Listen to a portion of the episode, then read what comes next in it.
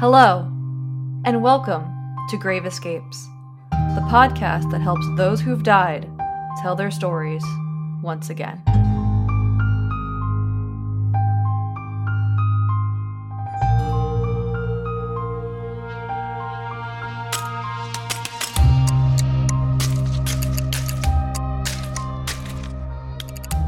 Hey, Frances. Hey.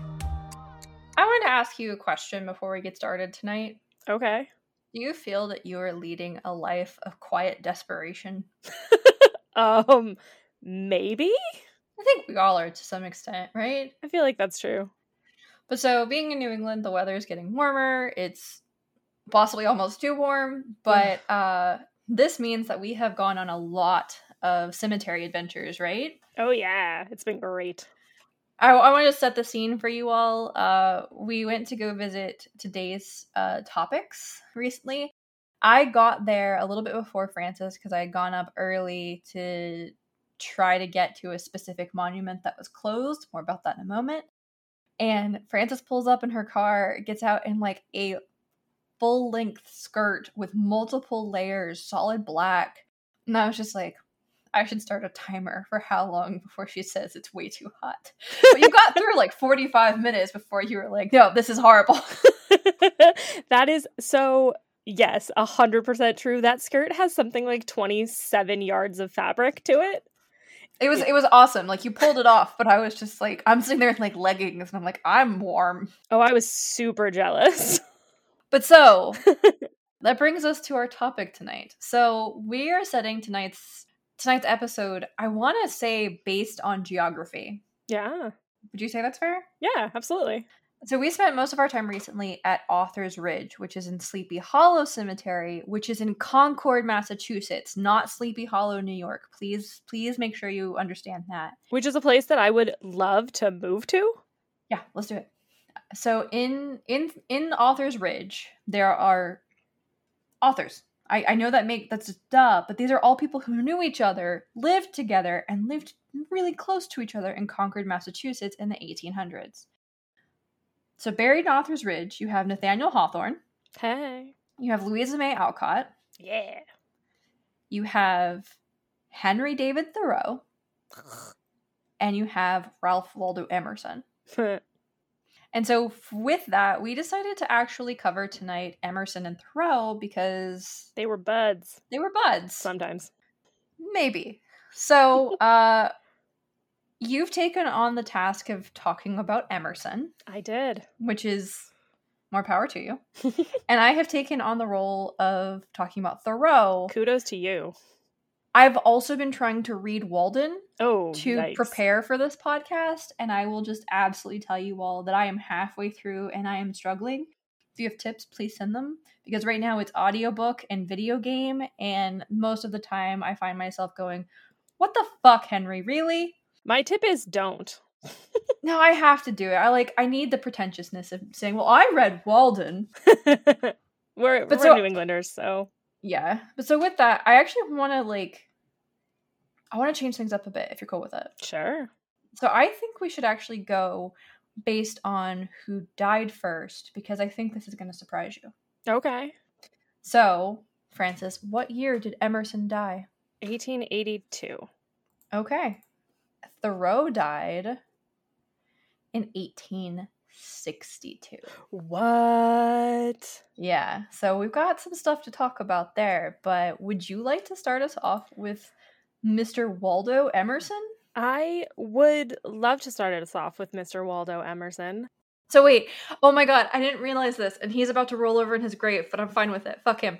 Um, did we find Waldo? We found Waldo. cool. All right, I got that out of my system. We only found Waldo after he already graduated from college. I will Fair circle enough. back. All right, so I actually don't know much about Emerson other than the fact I think he's a prick. Um, but I'm excited to see if that's true or not.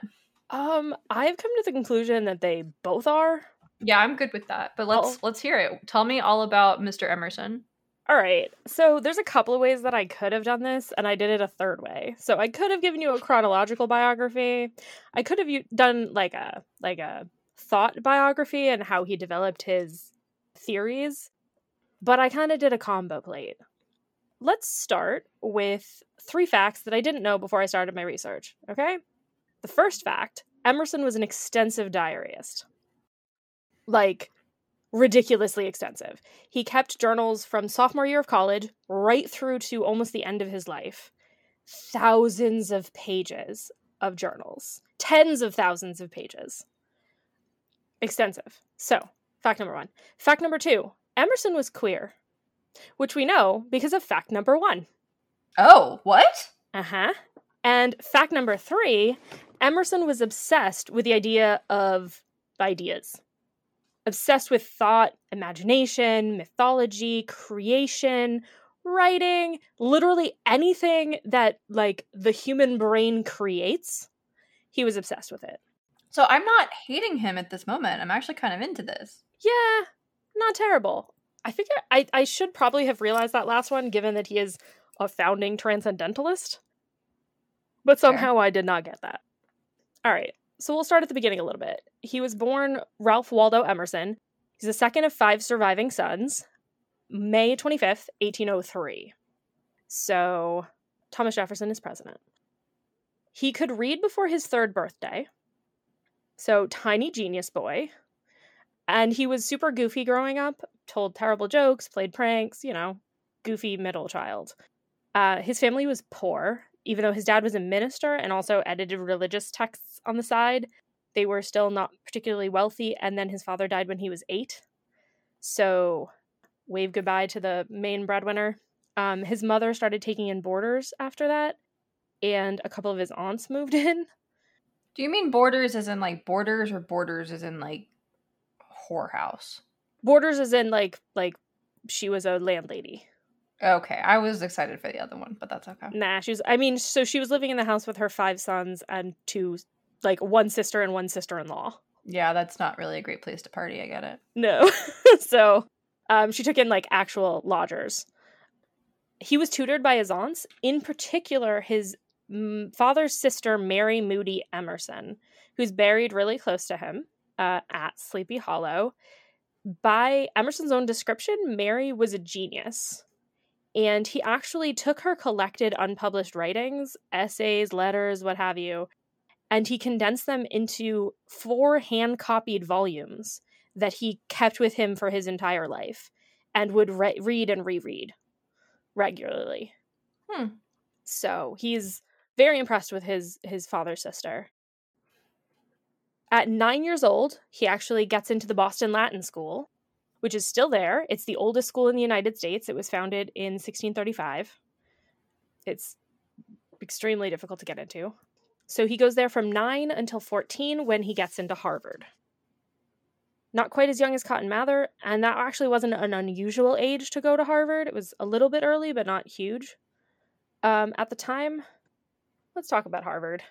It was here that he starts journaling.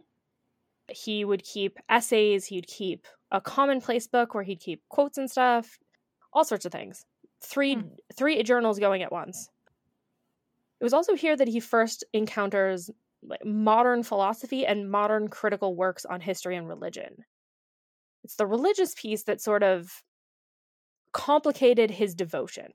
So at this point, he wants to be a minister but he's starting to question ministry as an office. It's also here where Emerson falls in love with two different people. Okay. A woman whose name we don't know, and a man named Martin Gay. Oh, that's an unfortunate last name. Yes, yes, it is. he actually writes that he prays that both will become part of him forever. Uh, doesn't happen. I don't know about the woman, but the uh, Martin eventually just fades away. But something that might be surprising to listeners, he's completely unembarrassed about his feelings for Gay. He didn't feel the need to put writing about their relationship in cipher. He the only thing he actually coded was his discussion of the passionate glances that they exchanged. He wrote in Latin, uh, which was apparently a common thing for Harvard boys to do so that the younger boys wouldn't be able to read it if they stumbled across the journals only the upper upper years so it was like an it was like a PG-13 rating instead of G um, in his journal. So, yeah. Midway through Harvard, he catches feelings. Not for a person, but for the working of the human mind. Okay, like I feel really bad. I just have to say this because like I've always had bad feelings towards Emerson Thoreau because of college. Fair. I kind of get it now. I'm also seeing some of myself in Emerson right now, and I'm feeling kind of scared. Nah, I like. I seem. I'm. I'm okay with Emerson as a as a person, but his writing like as is a concept. awful to slog through. Okay, I mean, but transcendentalists. Yeah. Oh, all of them. Okay, so he's in love with the mines. and also the natural world. So he has these two obsessions, which will carry him through the rest of his life thoughts, ideas, imagination, folklore, anything that comes from the mind predominantly, and then nature. It's also right at the as he's graduating, the end of his his Harvard tenure, that he decides he's gonna drop Ralph as a name and start going by Waldo. So I feel like I actually have to interject here, like kind of what we did with like Tur- um Dow and Jones. Yeah. So Emerson goes to Har or Emerson goes to Harvard. Thoreau goes to Harvard. Oh, I know. So when is Emerson there? Emerson, uh, so he starts at 14 and he's there for four years. So he's there till he's 18, which would be 1821 ish. Yeah, they're 14 years apart. Yeah, so um Emerson starts then. Thoreau starts 1833. And he graduates 1837. He does. Pin, so stick a pin in his graduation. I will come back to that. okay, looking forward to that. yeah, they're they're not contemporaries at all. I thought they were the same age going into this Mm-mm. or close to it. I didn't realize they were there was such an age gap. Okay, so he graduates from he graduates from Harvard and he starts teaching at his brother's school in Boston. His brother has a, a girls' school out of their house. Of course he does, like you do. Uh, he hates it, and he's also kind of bad at it. And so he's kind of bopping around doing whatever for a while, and he starts to feel ill. And there is a severe family history of tuberculosis. So he decides to go south. Um, he travels down through Charleston, ultimately ends up in Florida, hangs out with Napoleon Bonaparte's nephew, as one does, who he like has a very passionate friendship with for a little while, and then like pieces out. Eventually comes back north again after like a year or two uh, ends up in new hampshire. Couldn't didn't really find out why he ends up in new hampshire but he's in new hampshire and he meets a woman named ellen louise tucker and falls madly in love with her. Okay. deeply passionately in love with this this girl. She's 16 he's 24 Oh, okay. he waits and they get married when she turns 18 Okay. so she's 18 he is 26 they're happily in love. They're planning a family. They're so excited to be married. Her mom and her sister both like him. She's planning on being a poet. She's writing poetry. And then she gets tb her mom the his mother actually moves in with them and t- and helps to take care of her. She's dead by 20 Oh fuck. he is devastated by this. Absolutely wrecked. Uh, falls into a deep depression starts questioning religion as a general concept along with the fact that he'd already been questioning ministry as a as a thing that people can do. He'd right before so wh- just after they got married or just before they got married he actually becomes a minister. He gets appointed to a ministry in boston he basically is like, this is the stupidest thing. Why am I doing this? He spends a year in Boston being a minister, walking every single day from Boston to Roxbury to her grave to visit her. Wow. Over the course of this period, he becomes obsessed with the idea that she's not dead because he hasn't seen her body. What? Yup. He, I don't know if he was convinced that she wasn't inside the grave or that she was maybe alive in the grave. I'm not really sure. But about a year and change after she passes, he opens the coffin to What? make sure that she's dead. What? Yup. And he writes about it. It's a casual throwaway line in his journal. It literally it said something like, went to visit Ellen, opened the coffin. What? Yup. Was that not like illegal? Probably. But he I, I guess he shut it again and left. Because that's around the time he stops visiting her daily. And I guess seeing her decaying corpse let him um, come to terms with the fact that she was dead. And he actually resigns from his ministry and goes to Europe Okay. abruptly with like no everyone is like kind of like wait why what okay so he goes to europe he's bopping around europe trying to figure out he wants to find a teacher because so the whole structure of his life is is changed. It's different. He wanted to be a minister. He wanted to be ellen's husband. He they were going to raise a family. None of that is now true. He is not a minister. His wife is dead. He has no children. He has nothing except a small inheritance from her that allows him to travel without worrying about finances. So he's looking for something in Europe.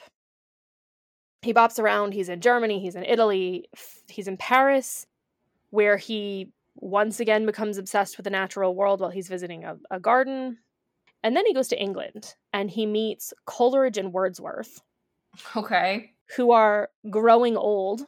They're they're in the, their later years and apparently realizes that this the old guard of romanticism are are fading and so like the future of poetry is left to him and his peers Okay. to usher in a new age of whatever something Had you ever like I don't know written poetry before? Yeah, sort of. He dabbled in poetry. He was kind of obsessed with the idea that the poet was a prophet, like a speaker of truth with a capital T, Mm-hmm. but Sure. like hadn't published any poetry and wasn't particularly known for like sending it to people as far as I know. But he also meets a guy named Thomas Carlyle, who is a Scottish intellectual and became a close friend of his. Emerson writes in his journal that he has loved Carlyle since the moment they met. All right, so he's like really bisexual, and I love it. and also Carlyle's wife Jane. Oh, okay. So, uh, whether he was in love with them is anyone's guess, but uh, that was a thing. Um, and he looked at Carlyle as as a peer, a friend, but also kind of a mentor because this guy was already a public intellectual, had done speaking tours, had published, etc. Whereas Emerson had yet to do any of those things. He meets Carlyle. He spends some time. Apparently, they spent 24 hours together. Like they met and then spent 24 hours together continuously Okay. that's sort of the height of his trip. He finally comes back to the United States and starts sort of being the person we recognize as Emerson, right? He starts giving lectures, public lectures, uh, speaking at, at events. He starts writing. Uh, the first thing that he published was a tract called Nature, which I attempted to slog my way through, and it made me want to stab myself in the eye Great. it was horrendously difficult and read more like a, a school assignment than like an actual thing someone had written. Did not enjoy. So he comes back, he he publishes this a treatise on the natural world and why we should all like pay attention to nature instead of reading books or something. Unclear. But he has a little bit of money. He doesn't have any ties. His wife's family is now all dead. Her mother and her sister have both passed away by this point. Um, and his family is financially afloat so he doesn't have any like obligations so he begins public speaking he also meets a collection of other intellectuals including george ripley and they start something called the transcendental club And everything goes downhill. and it's all downhill from there all well it's all eh. they accept the at least the club accepts women within like the first year after Okay. its founding which is kind of cool and you remember that pin we stuck in uh, henry david thoreau's graduation from college Yeah. I'm pulling that pin right now. Around this time, in in 1837, uh, Thoreau, uh, Emerson gives a speech at Harvard known as the American Scholar. I had to read it in school. This graduation was Thoreau's graduation. Oh my god. He was Thoreau's graduation speaker. Emerson is 34, Thoreau is 20. So I will throw in this. Yeah. Thoreau actually begins to keep his first journal in 1837. And you want to know why that is? Emerson apparently asked him once, "Do you keep a journal?" Yeah, no, he he actually the first journal entry of of Thoreau is October 22nd, 1837. What are you doing now? he asked. Do you keep a journal? So I make my first entry today. Yup. By all inte- uh, by all accounts that I've enca- that I've come across, uh, Thoreau was a little bit in love with Emerson, and a lot in love with Emerson's wife. Yikes! Fair enough. Sometime in the in that year, I'm not sure when. Thoreau. So in this in this period during this period, Emerson also meets and marries his second wife, Lidian. Okay. Who is very frustrated with the marriage. She is a devout Christian, progressive but devout, and her husband's lack of religious belief is very worrying to her. I thought like they would have maybe talked about that before getting married. Uh, you'd think, but like whatevskis. So she is she's very unhappy in the marriage, and I guess he is not emotionally available to her in a way no that she's shit. upset by. So she's a bit unhappy, and then Thoreau moves in. So yeah, let's talk about that. yup. 1841, Thoreau moves into the Emerson household and is there until 1844. Yep. Uh, he like I don't even know how to explain his job. He he was the children's tutor, but he also like helped Emerson with editorial shit. He was a repairman. He was a gardener. He was Lidian's BFF. Yeah. So cool. Yup. I will tell you all that we'll, we'll leave it there, but you can actually see like where the overlap starts to happen because I can talk more about what Thoreau does during this time in just a minute. But so it's 1844. Emerson's moving out, or um, Thoreau is moving out. What what's what's next? So Emerson, um, through through this period, so the Transcendentalists founded the Dial, their like journal thing Right. in 1840 and emerson took over as editor in 1842 so that was probably some Mhm. of the thing that that thoreau was helping with editing the journal. He's also giving lectures. He's he's like going around the country giving lectures and addresses. He's pissing off harvard by basically being an atheist. Uh the, the divinity school invited him to speak and he was like the bible is stupid. Miracles don't happen. Um god is dead But like, so basically, what that comes from though is him digging up his dead wife's corpse. Yeah, kind of. Yes, exactly. Um, he didn't say God was dead. He was a deist, not an atheist. But uh, yeah, he pissed off Harvard, and Harvard was like, "Yeah, never come back for thirty-five years."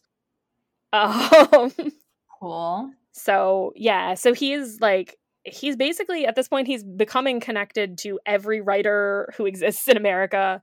He's the reason Leaves of Grass became a success. Walt Whitman. Yes. Whoa. Uh, he he wrote slash edited a biography that was maybe a memoir, but mostly made up of Margaret Fuller. Okay. Uh, at this period, he's also an outspoken abolitionist. I was mostly interested in his formation as like an intellectual rather than the rest of his life, but basically he spends the rest, rest of his life traveling around the country and sometimes Europe, giving lectures, writing, and talking to people. So I'm gonna skip a little bit. So his credentials, like, correct me if I'm wrong, but his credentials were basically, I am a man who enjoys nature. Yeah, kind of. Cool. his basic his whole like intellectual spiel is pretty much just to understand uh, to to be an authentic writer we have to experience things firsthand so like go hang out with nature because nature is the most important thing but then like you can do whatever but as long as you're experiencing it firsthand it's okay But then when do you write? i don't know Okay. and also, like, he was an avid reader. So I'm not really sure the whole, like, books are inauthentic unless they're written from first-hand experience thing. He's also very affluent, right? Uh, he made himself affluent. He was poor Well- growing up. But like, he did that through talking. Uh, no, well, he did it through marrying Ellen, who Okay, who's and- um the the family. So because everybody else in the family died too, I guess he, yes he inherited. It was like twelve hundred dollars a year Oh, geez. Okay. uh, which was the money he was making as a pastor before he quit. paying out from the inheritance. So he was like, well, he didn't have to do anything pretty much and was fine. All right. So he just hung out in the woods and talked about things. Yeah. He's annoying. Um uh, when you're done with yours, I'll circle back to how he died. Okay. You ready me to jump in on Thoreau? Let's talk about Thoreau. So I will tell you all there is a fascinating piece about how to pronounce Thoreau's name on his Wikipedia page. I was looking at that. Please just go enjoy it when you get a chance. I will be pronouncing it Thoreau. Enjoy. so I also do want to quote Ellery Channing because this is one of the first times I felt like I could actually find documentation of someone being described like physically. Oh, nice. So this is Thoreau as an adult. His face, once seen, could not be forgotten. The features were quite, quite marked. The nose, very aquiline or very Roman. Oh. Like one of the portraits of Caesar, more like a beak. Large overhanging brows, blah, blah, blah. The forehead was unusually broad, very prominent lips. I'm ad libbing a bit. They were pursed with meaning and thought when silent, and giving out when open with the most varied and unusual instructive sayings. Uh, that doesn't sound attractive. Yeah. so anyway, Thoreau. So Thoreau was born in 1817. He Mhm. is born in Concord, Massachusetts. I'm just going to give you all a very brief backstory about his youth. Ostensibly, his uh, his family has made their money making pencils. what? Yeah. I didn't expect that. I'm not really sure how to how to say that. Uh, they've been cited as being a modest New England family. Of pencil makers. Yeah, they're pencil makers. His his family it seems to always have been people who were getting into protests and were activists. Cool. And he was also not actually born Henry David. oh no. He was born David Henry Thoreau. What? He was named after his uncle, David Thoreau, who had just died. After he fit, he actually went by David Henry throughout college, like so while he's at Harvard. But then, like as he graduates, he does start going by Henry David. Oh, you mean like Emerson changed his name upon graduation? Yeah, you noticed that too. He had three siblings. Uh, he had Helen and John Jr., who were the older two siblings, and his younger sister was Sophia. I gotta go through this because this is important. Uh, Helen, the oldest sister, dies uh, at age 37 of tuberculosis. His brother John dies in 1942 at the age of 26. He gets tetanus after cutting himself shaving. oh God. I'm gonna go ahead and make this worse for everyone. He dies in Henry's arms. Oh no. Yeah. Um, and his younger sister does outlive everyone, but does die at 56 of tuberculosis. Like three of of Emerson's brothers died of tuberculosis as well. Everyone's dying of tuberculosis. Yes. Let's. All right. So I also want to just give an example of this person that we're working with. I can't verify this. This is something that someone put on the Thoreau wiki page, and I just hope it's true. So that's why I'm sharing it. I'm gonna keep trying to find a source for it, um, but the only only thing cited is a book from 1945 that I have not been able to get my hands on. It is rumored that you had to pay to get your diploma from Harvard. Like there was a fee. It was uh five dollars. That's a lot. Yeah, and he was like, no. And then he also declined to continue like with a master's degree because he was like, they have no merit. So you can see where, where we're going here. He's like, I want to continue on a master's degree. I want to go hang out with my bro Emerson. I'm gonna go keep a journal and live in the woods and live deliberately and some with my- shit. with my boyfriend. Yeah. Thoreau does actually propose to a woman. Okay. She turns him down. Uh, basically, her father was like, ah, no. Kudos to her. Yeah. When he graduates, he decides to come back to Concord and he becomes a faculty member in the public school. He quits like three weeks later, but it's for a decent reason. They administered corporal punishment there. Ooh. And he was like, no.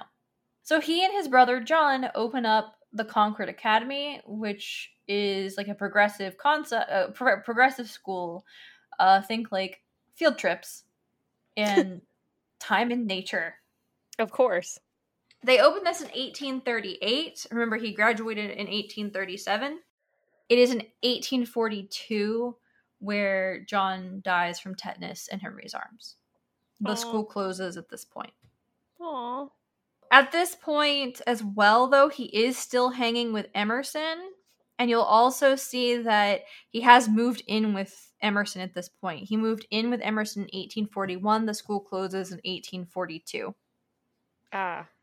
He's tutoring, he's helping Emerson. It seems like the brother just kind of is taking over the school. So at this point, he starts to hang out with a lot of authors and um, philosophers, specifically hanging out with Emerson, Fuller, and Alcott. I do want to say he, he's hanging out not with Louisa May, he's hanging out with Bronson Alcott, That's her dad, right? her dad, who is a writer and a transcendentalist in his in his own. Can I throw in a fun fact that I learned about Thoreau here? Sure. Apparently, he used to walk and talk like Emerson as much as he could to the point where other people thought it was hilarious Love that that. he was imitating Emerson so much. Love that. Thoreau is at Emerson's house. It's 1841 to 1844. He does peace out in 1843 to go to Staten Island to another Emerson's home. Hmm. He tutors them for a bit, hangs out in New York, and then he comes back to Concord because he decides to work in his pencil fact his family's pencil factory. um, he actually like completely changes the process of making pencils. okay. Um, Did he make it better? Yeah, he made it better, and they actually like co- coincidentally had a graphite source, Cool. and so they they did this. He didn't invent it; it's like more like he rediscovered it. Oh, okay. that makes sense. Still cool. He has like reinvented the fucking pencil. It's 1844, and it's like he just starts to get bored and depressed. As one does. Now, before we go into the Walden area, which is like why everyone's probably still listening to me talk about these guys, I do want to just say a fun fact for everyone. April 1844, Thoreau and his friend Edward Hoar set a fire on accident that consumes 300 acres of Walden woods.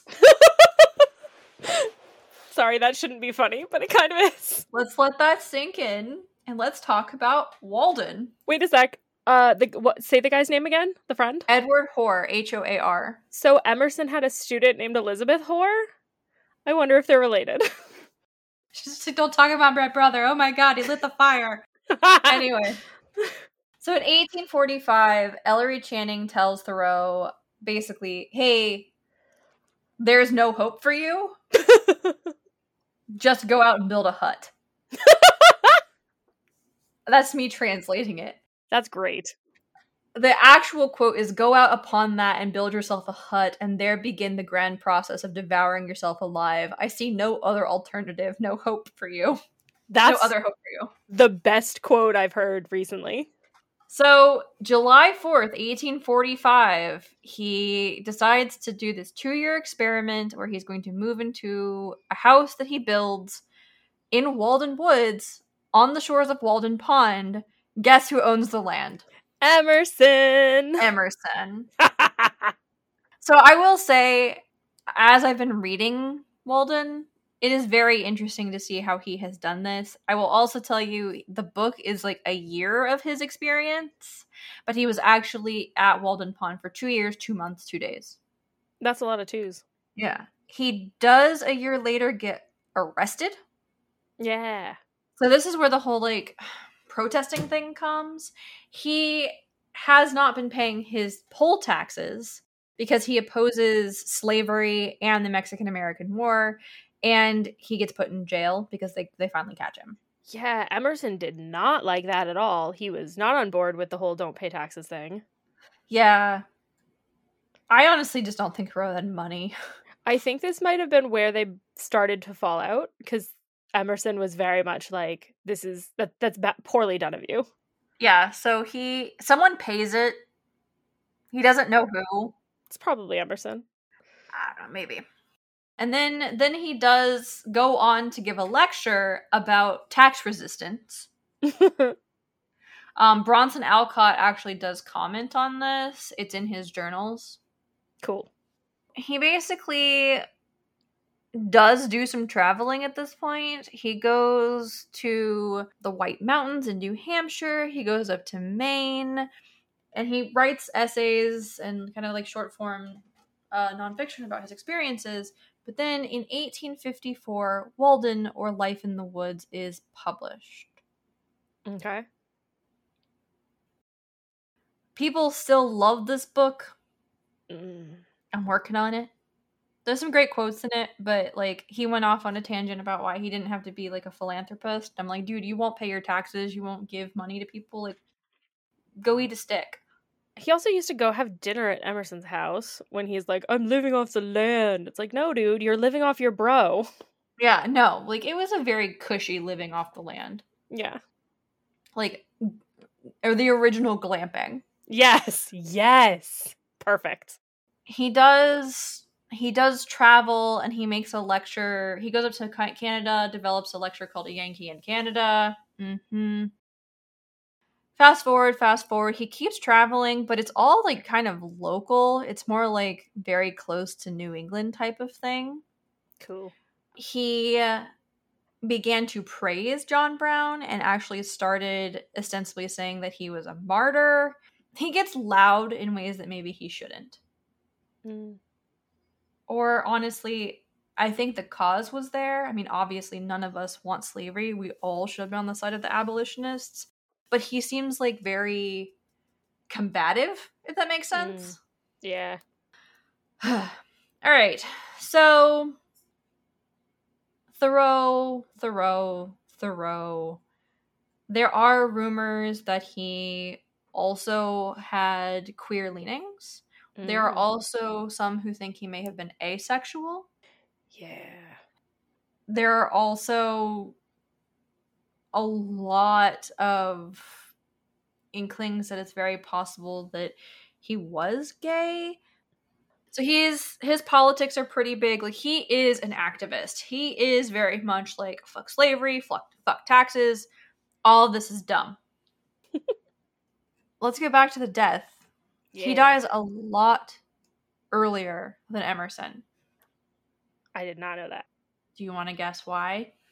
Tuberculosis. Tuberculosis. Ugh. So he he had actually had it for some time, Oh. which sucks.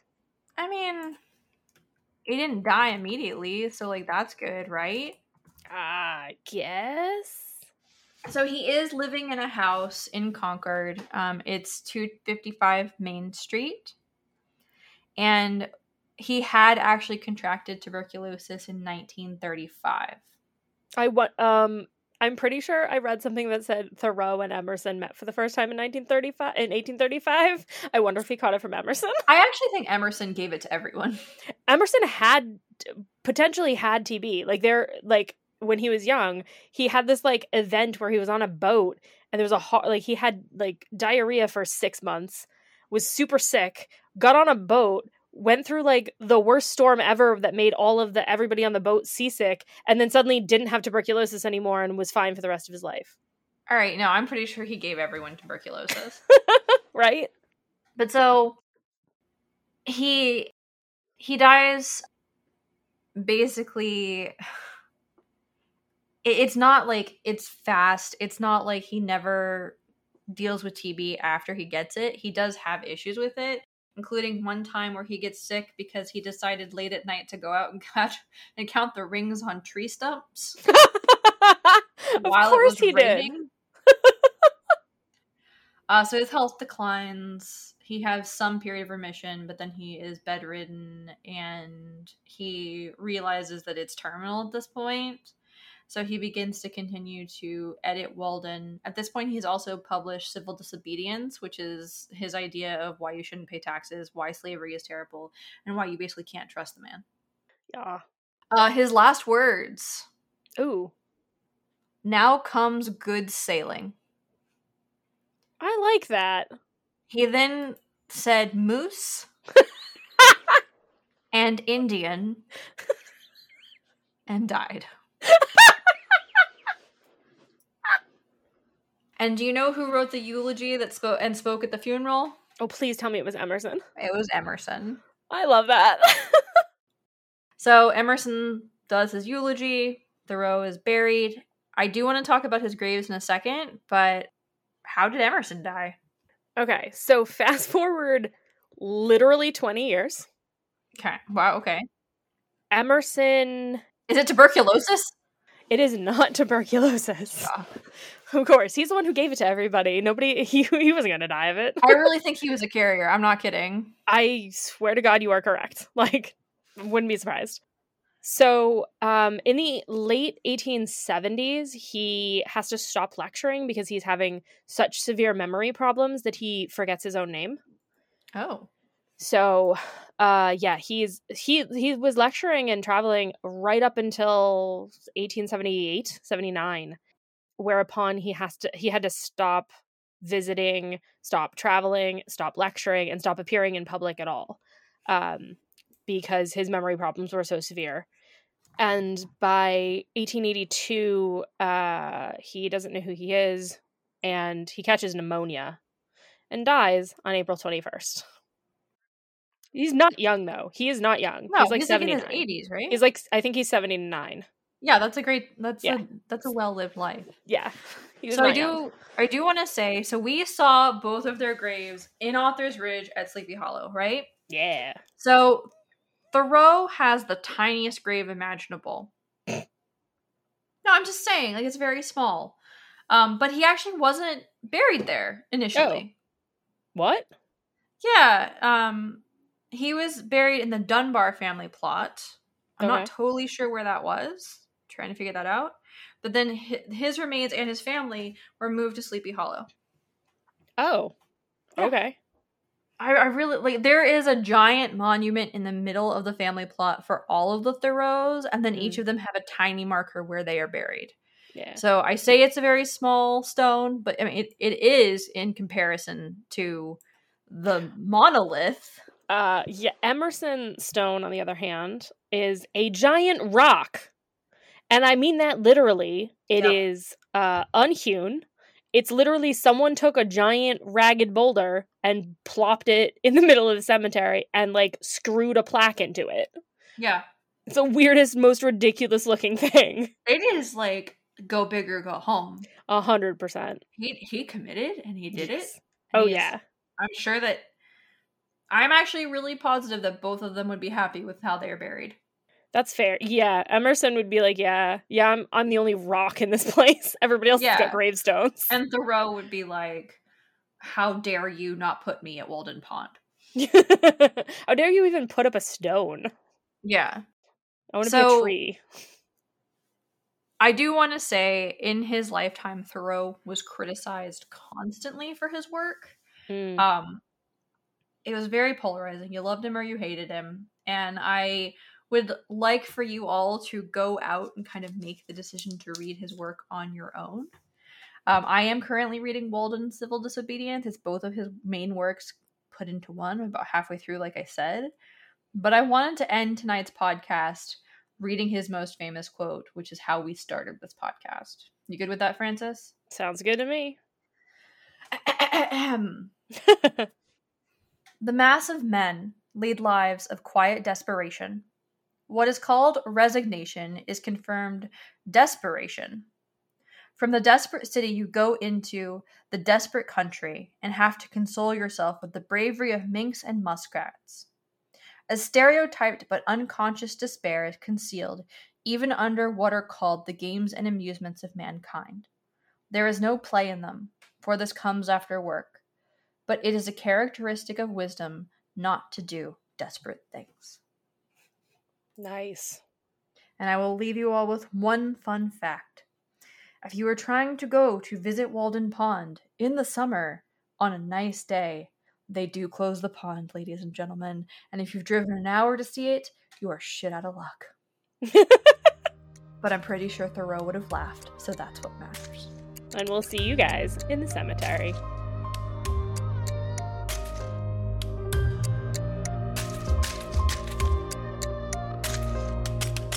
Grave Escapes is hosted, written, and produced by Caitlin Owl and Frances Grace Ferland. It is produced and edited by Jesse D. Creighton. The music is Melancholy Aftersounds by Kai Engel. Follow us on social media to see images of today's graves and more about us. Our social handle is Grave Escapes. For a transcript, show notes, and land acknowledgement, visit us online at www.graveescapes.com. We'll see you in the cemetery. We'd like to acknowledge that we recorded this podcast on the traditional lands of the Wampanoag, Pokanoket, and Narragansett peoples. Here in the Northeast and all across the country, Native peoples are still here and thriving.